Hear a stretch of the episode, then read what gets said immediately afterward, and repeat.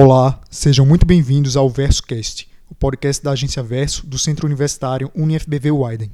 Eu sou Silvio Romero e estaremos dando continuidade ao especial Jornalismo em Tempos de Pandemia, cuja finalidade é analisar o papel do jornalismo durante essa crise da Covid-19. Nessa edição, daremos ênfase à saúde mental e física do jornalista, nestes tempos de calamidade pública em que o papel jornalístico se torna ainda mais indispensável.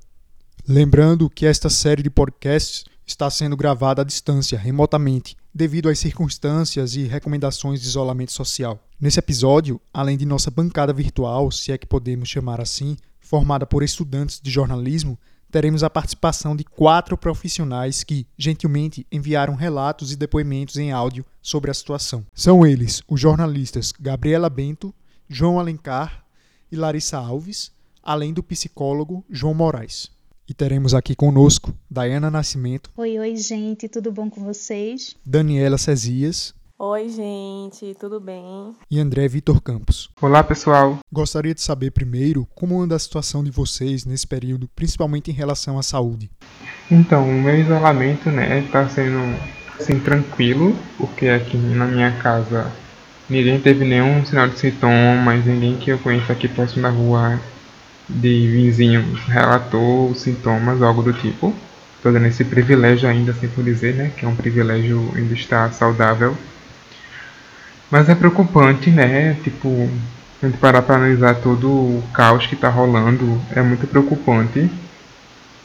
Quando você para e pensa que está numa pandemia gigantesca, que muitos países estão enfrentando problemas maiores ainda, tipo o Equador, que colapsou o sistema lá, né? Que pelo Twitter e alguns jornais deu para ver que não tinha condições ainda de carros funerários ou ao próprio Estado lá recolher os corpos, tinham pessoas queimando os corpos nas ruas. Então muito assusta bastante, né? Não pode negar. Isso causa também um pouco de, não vou dizer assim desespero, né? Mas uma angústia muito grande em relação do que pode ocorrer ainda pela frente. Então isso de modo mais, assim, né, ponto de vista do psicológico, afeta bastante. Você tá sempre com medo do que pode acontecer amanhã, depois, né, porque a gente não sabe, né, como está sendo, porque só está relatando há mais casos confirmados do que casos que, de pessoas que conseguiram é, obter a cura, né, da doença, embora o que alegra ainda, né, dá para puxar essa alegria aí que é justamente as pessoas estão sendo curadas, mas em, em, números é bem menor né, do que as confirmadas e as mortes, então é muito preocupante, assusta bastante, e principalmente jornalistas assim, estão em frente, né, então, são uma das equipes que estão à frente junto com as equipes de saúde, então relatar que está tendo muito aumento de mortes, de mais confirmados, né, para você que está, você, o jornalista ainda entrevista quando consegue obter né, uma entrevista daquela, daquela pessoa com uma suspeita, com já confirmação, né? É uma coisa bem íntima, por assim dizer, né? Você entra naquela história, querendo ou não, você sente a empatia, que é o certo, né? Sim, é, você sente empatia pelo próximo. Mas afeta muito, você fica, pô, podia ser a minha família, podia ser alguém do meu, tá próximo a mim, né? Então é muito preocupante toda essa pandemia no modo geral, né? Já era, né? Mas focando aqui na falta de hoje, que é justamente esse contato do jornalista, né? Essa coisa do, do jornalista ter, se manter saudável mentalmente e fisicamente. Bom, eu concordo também com o André. E minha rotina tem mudado bastante. Eu tô trabalhando em home office em casa e as aulas também, né? Que tá sendo em home office. E para mim tá sendo horrível, porque eu passo muito tempo na frente do computador, muito tempo sentada, porque antes eu precisava me locomover e hoje eu não posso mais fazer isso, né? Porque eu tenho que ficar em casa. E é sufocante também estar em casa o tempo todo. Por mais que eu seja muito caseira, uma coisa é ficar em casa porque gosta, e outra coisa totalmente diferente é você ficar em casa obrigada. E já são o quê? Três semanas. E provavelmente isso vai durar mais. Então é sufocante e também pensando pelo lado das outras pessoas que estão saindo e o vírus está se expandindo mais, é necessário a gente ficar em casa para que isso não seja ainda pior. Bom, é exatamente isso que Dani falou. É, a gente teve que adaptar a nossa rotina para essa nova realidade que a gente está vivendo. Então, é, eu tenho levado muito em consideração as recomendações que a gente tem recebido sobre o uso do álcool em gel, o cuidado com a higiene, esse distanciamento social. Já em relação à saúde mental, já que a gente foi meio que pego de surpresa por esse vírus, né, que mudou totalmente é, a nossa rotina, eu tenho feito as minhas tarefas home office e tenho é, ocupado o meu tempo com atividades que antes eu não tinha tempo para fazer e que agora, né, por estar mais em casa, né, ou seja, 24 horas em casa, eu tenho trabalhado nisso. Em relação aos jornalistas, gostaria que vocês falassem um pouco das medidas de prevenção ao vírus adotadas pelas redações e recomendadas pelas entidades e associações, e se são eficazes e suficientes. Então, muitas redações né, já têm afastado jornalistas no grupo de risco, né, que é aquele que, se não estou enganado, entre 50, mais de 50 60 anos e que já tenham alguma doença pré-existente, né? O Comitê de Proteção do Jornalista, o CPJ, que é que eles se declaram como uma organização independente e sem fins lucrativos que promete a liberdade de imprensa em todo o mundo. Defendemos o direito dos jornalistas de, repórter, de reportar as notícias com segurança e sem medo de represália. Eles têm um guia, que é o Guia de Segurança para Jornalistas do CPJ, cobrindo as notícias em mundo perigoso e em mudanças. São dez capítulos, né? E um desses é o oitavo capítulo, que é Epidemias de Saúde e Risco de Massa, que é justamente que está passando agora, né? Que eles falam que o jornalista que pretende, né, tá na linha de frente para reportar essas coisas, esses fatos, ele precisa é, cobrir uma doença de emergência, ele deve estar com boa saúde ter um sistema imunológico não comprometido e não ter nenhuma condição existente que possa predispor sua doença. Ou seja, é isso que as redações já estão fazendo, afastando os grupos de risco, deixando as pessoas mais jovens e com um sistema imunológico mais preparado para poder enfrentar, né, já está dando contato. Também estão tendo as redações, as emissoras, de andar com, andar com dois microfones, que é um para o jornalista e outro para o entrevistado, mantendo a distância de dois metros, que é a distância que estão dizendo por aí, que é uma distância padrão para se manter de uma pessoa a outra, para que as entrevistas sejam realizadas, né? Além de uso de materiais como álcool em gel, né, e máscaras, também alguns repórteres estão fazendo uso para evitar o contágio da, do novo coronavírus. Algumas emissoras também, elas restringiram as viagens, a não ser se fosse caso realmente de urgência. E por mais que elas tentem fazer esses meios para a proteção dos profissionais, não vai conseguir 100%, porque eles precisam informar a população.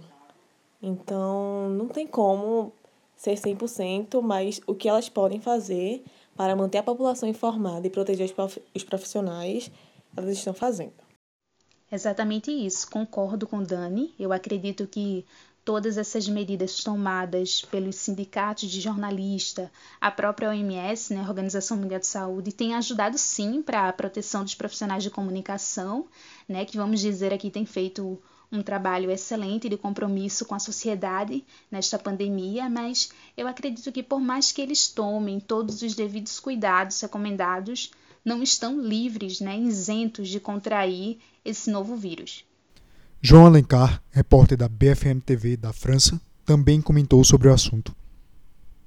Então, para falar sobre essa crise sanitária e como nós trabalhamos, eu comecei a cobrir é, o coronavírus aqui, na verdade, eu comecei na Itália. Eu fui para lá quando o governo italiano decretou o confinamento das 10 cidades na região da Lombardia e uma cidade na região de Veneza no final de fevereiro, dia 23 de fevereiro. É, eu viajei para lá com um colega, eram os dois. Então, nesse caso, eu sou vídeo repórter aqui. Quando trabalho aqui em Paris, eu trabalho muitas vezes sozinho, fazendo imagens entrevistas. Mas nessas viagens normalmente somos dois ou três pessoas.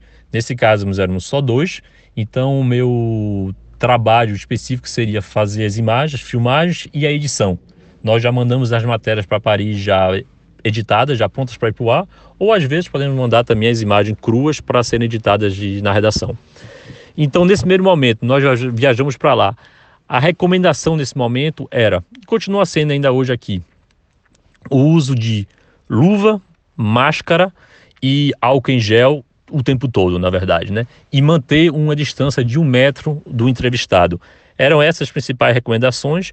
E quando fomos para lá, a outra recomendação na época era a coisa mais importante e hoje, já que já não é mais possível fazer isso a cada vez, era o seguinte: a espuma do microfone que fica no microfone, a gente deveria trocar todos os dias. Passar o álcool gel na espuma com a luva regularmente e no final do dia a gente trocava, jogava fora, jogava no lixo a espuma e colocava uma outra.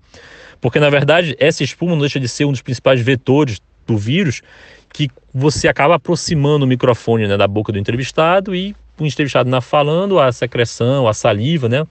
Ele acaba, como posso dizer, cuspindo o vírus, se eu posso falar assim, no microfone. Então, por isso nós trocávamos essa espuma todos os dias. Era uma das recomendações da redação para ter o cuidado para a gente mesmo não, não ser contaminados, né? Então, nós passamos uma semana na Itália. Já era uma situação surrealista de estar cobrindo isso lá. Voltamos para a França, ficamos em quarentena, antes do confinamento ser, ser instalado aqui.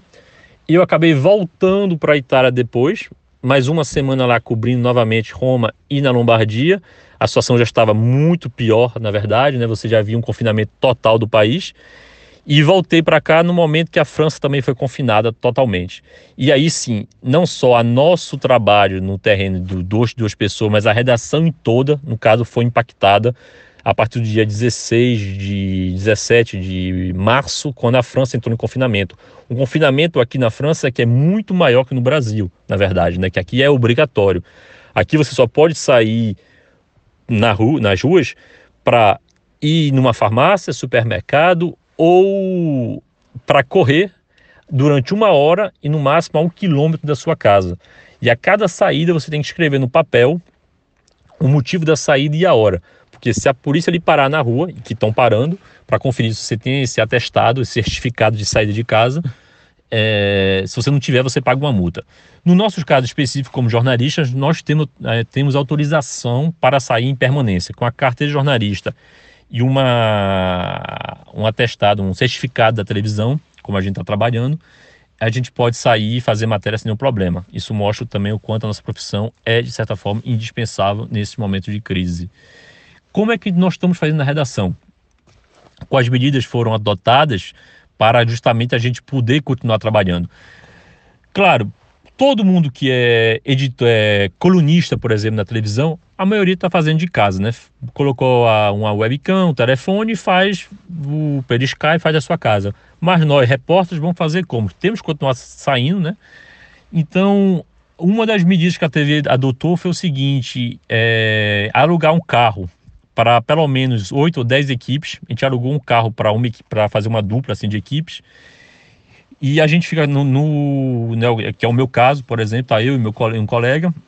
Eu tô com o carro alugado da televisão em casa, com a câmera, computador e a Live View, que é o material que permite entrar ao vivo, né, e mandar as imagens, além do computador para editar a matéria. Então, assim, a gente já não passa mais na redação. Na verdade, eu estou fazendo uma dupla com esse, com esse, com esse outro colega durante as três semanas, as próximas três semanas, e a gente não, não passa na redação. A gente, toda a conferência, como não é reunião de pauta, é feita por telefone, e quando o nosso chefe decide a nossa pauta, a gente decide a nossa pauta com o chefe, a gente já sai direto das nossas casas para fazer a matéria e volta para editar a matéria em casa é o que eu fiz, acabei de fazer aqui na casa do, do meu amigo. Ou a gente vai na minha casa ou na casa dele para editar a matéria e manda para a redação sem passar pela redação. Isso já, de certa forma, já evita o contato com os outros jornalistas da redação. E além disso, outras medidas são continuando a usar álcool em gel, luva. E aí a questão que eu falei da, da espuma. não daria mais agora para jogar espuma fora cada vez, cada, cada equipe, todas as equipes da, da televisão.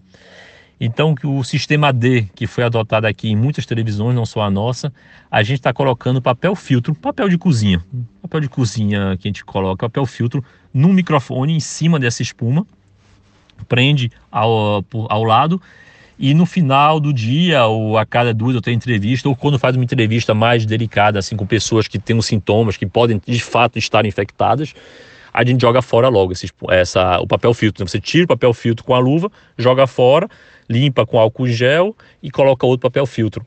Não deixa de ser o sistema D, mas não deixa de ser meio esteticamente falando, não muito bonito na televisão, mas nesse momento de vírus, de crise sanitária, digamos que a estética do microfone é o que menos conta, né? Agora, em relação à saúde mental do jornalista, será que esse não está sendo um aspecto um tanto negligenciado ou a carência de medidas e preocupação em relação a esse ponto? Parte da redação, parte das emissoras, dos, das chefias, dos cargos de ajudar o jornalista a ter esse apoio psicológico, né? De ter consultas semanais, quinzenais, vai depender de, do processo. Porque é importante falar, é importante expressar o que está sentindo, principalmente com alguém da área da psicologia, que vai poder, como é que eu posso dizer, identificar e lhe dar uma resposta sobre o que você está sendo, o que você está passando. E recentemente, em uma das é, dos programas do Jornal Nacional, onde o William Boni e Renata Vasconcelos, que é os âncoras do programa, né? Eles relataram, né, tiveram uma conversa mais informal com o público, na conversa do tipo, ele questionou ela, como você está, Renata? Ela falou que estavam cansados, que estavam desgastados nessa rotina né, que a Globo está tomando de estar tá à frente e de estar tá sempre relatando quase que 24 horas por dia, se possível, como está sendo o estado do novo coronavírus, entende? Então você vê que o repórter está perdendo aquela imagem de estou na TV, tô com, estou confiante apresentando os fatos para mostrar que sim, está tendo sensibilidade, está tendo uma mudança na reação de passar a notícia, entende? É exatamente isso, né? A gente sabe que saúde mental foi levado por muito tempo como um tabu, Hoje a gente já vê já essa quebra, porém as exigências do trabalho jornalístico ainda continuam, né? A gente liga a televisão, assiste um jornal, né, vê uma matéria e vê tudo tão organizado, tão dividido, tudo tão certo, mas porém por trás daquilo há seres humanos, né, há profissionais na correria contra o tempo, é, naquela, naquele excesso de informações que eles, que eles recebem porque é importante a gente lembrar que eles são profissionais da comunicação, eles têm aquele compromisso com a população, porém, eles são pessoas, né? Eles, estão, eles são brasileiros que estão vivendo também essa realidade dessa nova pandemia. Eles têm familiares em grupo de risco. Tudo isso, né, essa pressão que eles têm vivido, acredito que deve sim ser levado em consideração. E então, no verso cast anterior, foi falado sobre como o bombardeio de informações sobre a Covid-19 pode causar impactos tanto no público quanto nos jornalistas. Há uma maneira de consumir notícias de forma que possamos ficar por dentro da realidade dos fatos que estão acontecendo, mas que não nos cause pânico, traumas ou outros tipos de transtorno? Acredito que o primeiro passo é buscar informações em veículos que tenham credibilidade e que levem em consideração o compromisso com a população, né? Evitar programas televisivos, por exemplo, que tenham sensacionalismo e que trazem um certo medo, né, para o telespectador, para o ouvinte, e buscar também informações positivas, né, sobre esse novo momento que a gente está vivendo. Larissa Alves, produtora da TV JC, também relatou sua experiência. Eu acho que a gente não consegue não se sentir mal, né, com, com tanta informação que vai chegando sobre a doença. Os primeiros números foram me assustando, os primeiros casos, mas depois de um tempo a gente vai aprendendo a lidar e uma das coisas que eu venho fazendo é tentar me desligar, sabe? Quando eu termino as minhas demandas, me desligar no sentido de procurar coisas mais leves para ver, para ouvir e não ficar tão focada em, em muitas informações que vão chegando com, com o tempo. Claro que a gente está de olho dos noticiários, prestando atenção, porque né, pode acontecer algo, algo maior, e a gente espera que não, mas a gente fica de olho. Mas a minha dica mesmo é essa: tentar se desligar um pouquinho, né? Dar uma olhada no dia, acompanha uma coisa, acompanha outra, e no fim realmente procurar coisas que, que deixem a pessoa mais leve, né? Não tão pesada. E é aquilo que eu disse: é tentar pensar sempre positivo. Coisas positivas para mim atraem coisas. Pensar coisas positivas atraem coisas positivas. Então é, é meio que isso. Tentar ir dançando conforme a música, para que a gente possa sair bem dessa situação. Agora vocês, como estudantes de jornalismo, há uma maneira de produzir e abordar esse material jornalístico, notícias, reportagens, de um jeito que mostre a realidade, que mostre os fatos como realmente são, mas que seja responsável, que não gere pânico. Como fazer isso? Então, Toda essa parte de produção a gente aprende na faculdade, a gente paga cadeiras, a gente estuda ética e a moral dentro do jornalismo, né? O que deve ser feito, o que não deve ser feito. A gente aprende também que tem que entender que o público está ali para pegar informação, independente dela, qual seja, se ela, nesse caso, é uma situação boa da causa da é, pandemia, porque são pessoas que estão ajudando a doar, ajudando pessoas carentes, ou se são a parte mais pesada de relatar o número de casos aumentando, de pessoas que estão morrendo devido ao Covid-19. A gente aprende que deve ter toda uma postura ética, né, para apresentar os fatos, mas como é também não precisa causar o pânico, tem que ter sensibilidade. O texto também tem que expressar a sensibilidade, a empatia com quem ou está lendo o jornal impresso, o jornal online, é, assistindo um, um, programa de TV, ouvindo um podcast, ouvindo um, um programa de rádio, tem que entender que também as palavras usadas podem acabar causando uma, um duplo sentido e provocar no público uma tensão maior. Tipo, nossa, eles usam uma palavra que parece que o, o assunto é muito pesado, o assunto gera muitos problemas, além daquilo que está sendo posto na matéria, algo que tem que se prevenir, tem que se preocupar muito. Isso importa muito para o leitor, para o ouvinte, né, para o telespectador no geral. É saber escrever e falar de uma forma que, independente da situação, possa passar tranquilidade, porque a gente está apurando os fatos e está mostrando que não é só aquele problema vai se manter, não é só aquele problema que vai se manter ali, né?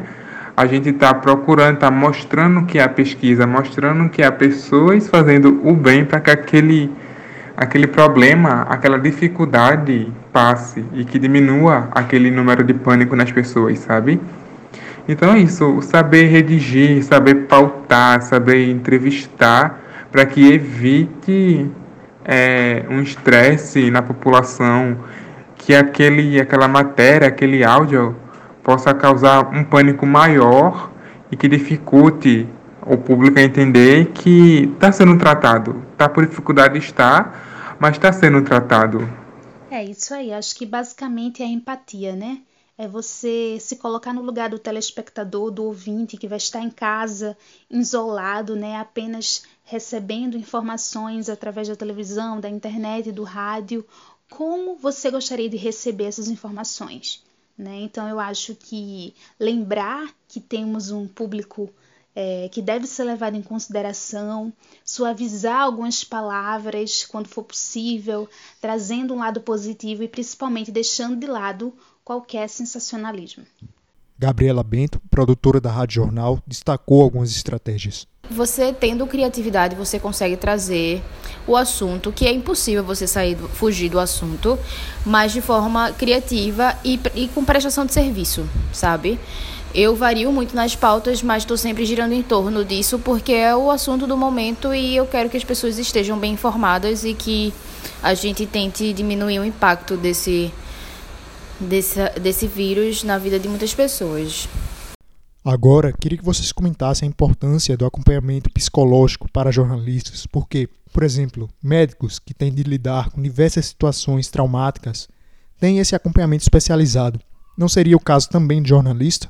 Então, a respeito dessa parte de ter acompanhamento, né, também por parte da empresa, do veículo que eles trabalham, seria muito interessante, Eu tenho dados aqui que é do Centro de Jornalismo e Trauma, que é um recurso de estudo para jornalistas que, combat, que combatem e cobrem a violência, conflitos e tragédias, né? Ao redor do mundo. Ele é um projeto da Escola de Jornalismo da Universidade de Colômbia, nos Estados Unidos. Ele tem como missão é, melhorar a qualidade do jornalismo em eventos traumáticos, além de aumentar a conscientização nas gerações sobre o impacto dessas coberturas nos jornalistas que, é, que contam essas histórias, né? Eles já atuaram em palestras sobre para cobrir os ataques do 11 de setembro que ocorreu em 2001, o furacão Katrina, né, tsunamis que ocorreu num é, que foi chamado Boxing Day, né, guerra do Iraque também, por exemplo. E recentemente eles disponibilizaram online aulas e vídeos, justamente principalmente de pandemia do novo coronavírus, de como é, os jornalistas se prepararem para esses eventos traumáticos, né? Então é muito importante manter um apoio psicológico por parte das agências do para qual esse jornalista está trabalhando, tanto quanto por motivo pessoal também, né? Porque uma coisa acaba acarretando a outra, né? O meu trauma do meu trabalho pode atrapalhar minha vida pessoal, então seria muito importante esse apoio das agências, dos veículos, em cuidar psicologicamente dos seus jornalistas. O psicólogo João Moraes também deixou dicas a respeito da saúde dos jornalistas. O cuidado com a saúde mental passa por isso, né? Entender as próprias emoções, entender o que sente, né? Se não tiver preparado, se não souber lidar com aquilo, não ir, ter a, ter a capacidade ética e responsável de dizer não posso, não sei lidar com isso. E esse é o cuidado né, cotidiano que todos nós devemos ter com a saúde mental. De fazer boas práticas, de ter bons hábitos, né, de, de não estar só envolvido com a notícia ruim, né, de procurar dar um respiro né, durante o dia para as coisas boas, procurar ver notícias boas também, porque não só acontece coisa ruim, a gente não pode estar focado só no negativo. Tem muita coisa boa acontecendo, muita gente sendo curada, muita gente passando bem pelo tratamento, é, muitas pesquisas sendo feitas, muita, muita solidariedade. Então, tantas coisas boas acontecendo, tanta generosidade, um momento também né, de evolução da própria humanidade. Né? Então, se ele puder também ter esse olhar, né, poder focar também nessas coisas positivas ajuda bastante a gente a passar por isso. Nós, eu falo a gente, a gente como um todo, né, porque estamos todos envolvidos né, nessa situação. Eu sei que muitos jornalistas estão né, nas suas é, é, nas suas casas não, estão nas suas redações, estão nas ruas para poder informar bem a população que está em casa. Né? Então a gente entendeu o senso de responsabilidade de, de todo mundo coletivo, né? E entender que isso é um momento que vai passar, é, e que boas coisas também devem ser tiradas desse momento. É, a saúde mental, ela não é a fantasia, né, que tudo é lindo, tudo é bonito, tudo é positivo, mas entender que nem tudo é ruim e que tudo serve para um propósito. Pois é, mesmo em um período turbulento, dá para concluir que sempre podemos aprender algo. Particularmente no Brasil, Vivemos em uma época em que muitos questionam o jornalismo e o colocam em xeque. Inevitavelmente, essa desconfiança se alastra e pode causar incertezas até nos próprios jornalistas. No entanto, esses tempos de pandemia reafirmam e cravam de vez a importância do jornalismo nos mais diversos âmbitos da sociedade, mostrando que é uma profissão que exige imensa responsabilidade e que, sim, quando bem exercida, é capaz de, através dos próprios mecanismos, transformar o mundo em um lugar melhor. O VersoCast fica por aqui. Muito obrigado por acompanhar e não deixe de conferir as redes sociais da Verso para que fiquem por dentro de tudo que está sendo produzido. Tchau. Obrigado, pessoal. Espero vocês na próxima. É isso. Muito obrigado. Tchau. Bom, gente, por hoje é só. Obrigada por escutar a gente. Tchau, tchau, pessoal. Obrigado por nos acompanhar e até o próximo VersoCast.